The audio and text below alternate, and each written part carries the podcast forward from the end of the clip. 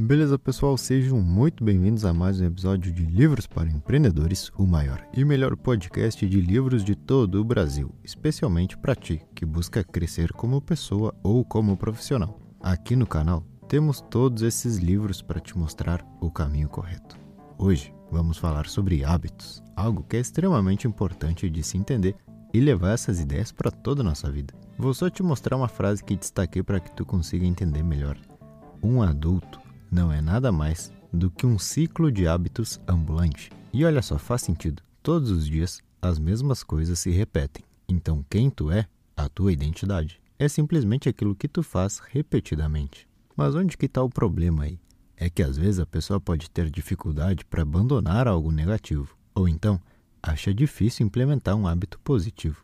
Nos próximos minutos, falaremos sobre esses pontos e qual é o método científico para promover mudanças duradouras, como está escrito aqui. Para começar, tu tem que entender o seguinte: nosso cérebro sempre quer se esforçar o mínimo possível. E os hábitos, aquilo que tu faz habitualmente, te ajuda a fazer muitas coisas sem pensar, como por exemplo escovar os dentes. Tu entra no chuveiro e liga ele, levar o garfo do prato até a boca. São coisas que tu faz de forma automática para não ter que ficar pensando são coisas triviais, como a autora diz aqui. E por outro lado, temos tudo aquilo que realmente devemos pensar, imaginar, criar, fazer esforço mental, como alguns desafios do dia a dia ou decisões de vida. Uma vez que a gente entende isso, ela pega de exemplo pessoas como o presidente Barack Obama, que sempre usou dois ternos diferentes, ou o próprio Zuckerberg, que usa sempre a mesma roupa. Claro, eles têm três, quatro peças daquelas, mas ela nos traz um estudo feito de que quando tu torna coisas como o que, que eu vou comer, o que, que eu vou vestir, o que, que eu vou fazer, em hábitos, em algo automático, tu vai ter muita mais disposição para decidir e pensar coisas que realmente importam. Pega dois grupos de pessoas, põe o pessoal para resolver o mesmo desafio durante um mês. O grupo A tem todo o seu dia planejado. O grupo B, sempre que acorda, pensa o que, que vai fazer, o que, que vai comer, como que ele vai cozinhar isso, o que, que ele vai vestir, a que hora ele vai trabalhar. Percebe que não estamos falando de uma rotina chata, estamos falando de uma rotina inteligente, porque tu já tem tudo organizado.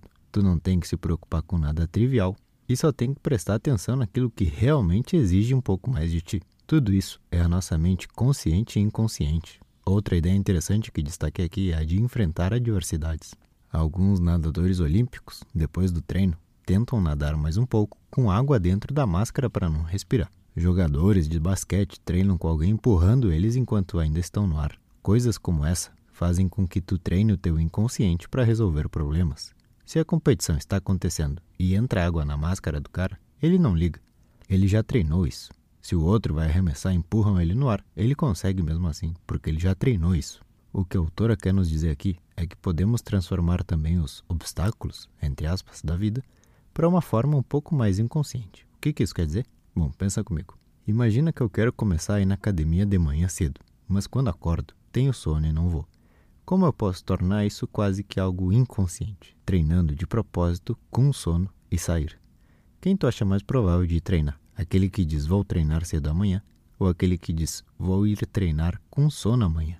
O, esse segundo, ele já sabe que ele vai estar em outro estado, ele tem que ser realista, ele tem que treinar essa barreira. Se tu sabe que realmente vai ser assim, então faz. Daí chega na hora de acordar e o primeiro cara diz: Ah, não, eu não sabia que eu ia estar com sono, não vou ir. O segundo diz: Acertei em cheio, eu tenho que treinar com sono. E eu tô com sono. Praticando isso de propósito ao longo dos dias, é provável que tu consiga implementar o hábito. Tu não depende mais de acordar motivado, não. Tu já treinou ir à academia com sono, então isso não é um obstáculo para ti. Depois também destaquei como funciona o caminho do cérebro para determinada recompensa. Olha que bacana. Digamos que tu viu uma receita na internet, tu vai testar ela. A cada ingrediente, tu se questiona: era isso mesmo? Isso aqui agora ou depois? Enfim, é um caminho com dúvidas, porque, claro, tu nunca fez aquilo antes. Tu foi experimentar e ficou muito bom. Amanhã tu chega em casa tarde e lembra daquela receita. Hum, tu já se visualiza comendo o prato de novo. Mas agora tu sabe o caminho para a receita. Tu fez ela ontem mesmo. Tu vai ver que a reação do teu cérebro mudou completamente. Então, como facilitar um hábito? Como tornar ele cada vez mais presente? Bom, repetindo diversas vezes. E por quê? Porque cada vez menos tu vai ter que pensar, e agora o que, que eu faço? Entender essa relação do consciente e inconsciente faz muita diferença. E perceba que realmente somos apenas ciclos de hábitos. Por isso que é importante o assunto, porque talvez tu não esteja percebendo que nos últimos anos tu agiu de certa forma todos os dias e hoje algo em ti te incomoda. E agora, se essa recompensa, no caso de uma receita que pode não te fazer mal, mas e se essa recompensa que eu busco é uma sensação de algo que não me faz bem, como por exemplo doce ou refrigerante? Aqui entra a questão do autocontrole, mas isso vai além do controle sobre si mesmo na hora de comer ou não comer aquilo. A gente tem que controlar sempre os gatilhos que te levam até aquilo. Se tu não consegue se controlar com doces, não compra eles. O teu problema não está em não comer. Tu consegue ficar sem comer. O problema está em não comprar. Porque se tu não compra, tu não come. É assim de simples. Existem gatilhos também como o do ambiente. Tu quer parar de beber, mas todos os lugares que tu vai tem álcool. O problema não está em não beber. Se te largarem no meio da selva, tu vai viver sem o álcool. O problema, então, está em não ir a esses lugares. Quando tu começa a controlar os gatilhos e não o hábito em si, pode ter certeza que tu vai estar caminhando por um caminho bem melhor. Se tu realmente conseguisse se controlar, não estaria mais com esse problema. Mas como não consegue, é bom olhar para os gatilhos que te levam a ele. Outra ideia muito interessante é a da força social. Tu acha que o ambiente influencia em quem tu é? Existem muitas teorias, mas a verdade é que, claro que sim. A autora nos traz alguns exemplos simples para que tu entenda. Vamos supor o seguinte: tu vai almoçar com um primeiro amigo. Chega a comida e vocês vão conversando e comendo até não sobrar mais nada no prato. Beleza, ele comeu tudo, pediu sobremesa e tu também. Segunda hipótese, tudo igual, mesmo amigo, mesmo restaurante, mesma comida. Mas assim que o prato chega na mesa, ele dá duas garfadas e diz: Ah, tô cheio já. Nesse momento, muda tudo. Tu não vai comer no mesmo ritmo de antes. Tu vai se questionar se deve seguir comendo. Essa força social acaba influenciando sim todas as tuas escolhas de vida.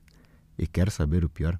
Que hoje em dia tu não é influenciado pela pessoa que está almoçando contigo na tua frente, mas sim por todos aqueles que tu acompanha nas redes sociais, conhecendo ou não. Mas o que fazer com essa teoria da força social? Bom, começar a escolher. Saiba que se tu convive com pessoas que não se cuidam, tu vai ser mais uma delas. E o contrário também. Pega uma pessoa acima do peso e põe ela em um acampamento, onde todos os dias ela está em contato com atletas, seja na hora das refeições, durante a noite, durante o dia, nas conversas. Esse cara vai começar a se questionar, ele vai mudar. É claro. Então cuidado com essas forças sociais, porque ela pode estar agindo sobre você, tirando tuas decisões do dia a dia e te levando para onde tu não quer ir. Lembra, um adulto não é nada mais do que um ciclo de hábitos com pernas. Quer mudar algum hábito ou comportamento? tenta usar a força social a teu favor. Segue um cara que fala disso na internet. Volta a falar com aquele teu amigo que hoje treina todos os dias. Usa essa teoria e tu vai ver que funciona. Então se lembra, cuida dos gatilhos, dos ambientes e das forças sociais. Sempre tenta usar esses três pontos a teu favor. Espero que tenha aprendido algo de interessante no episódio de hoje.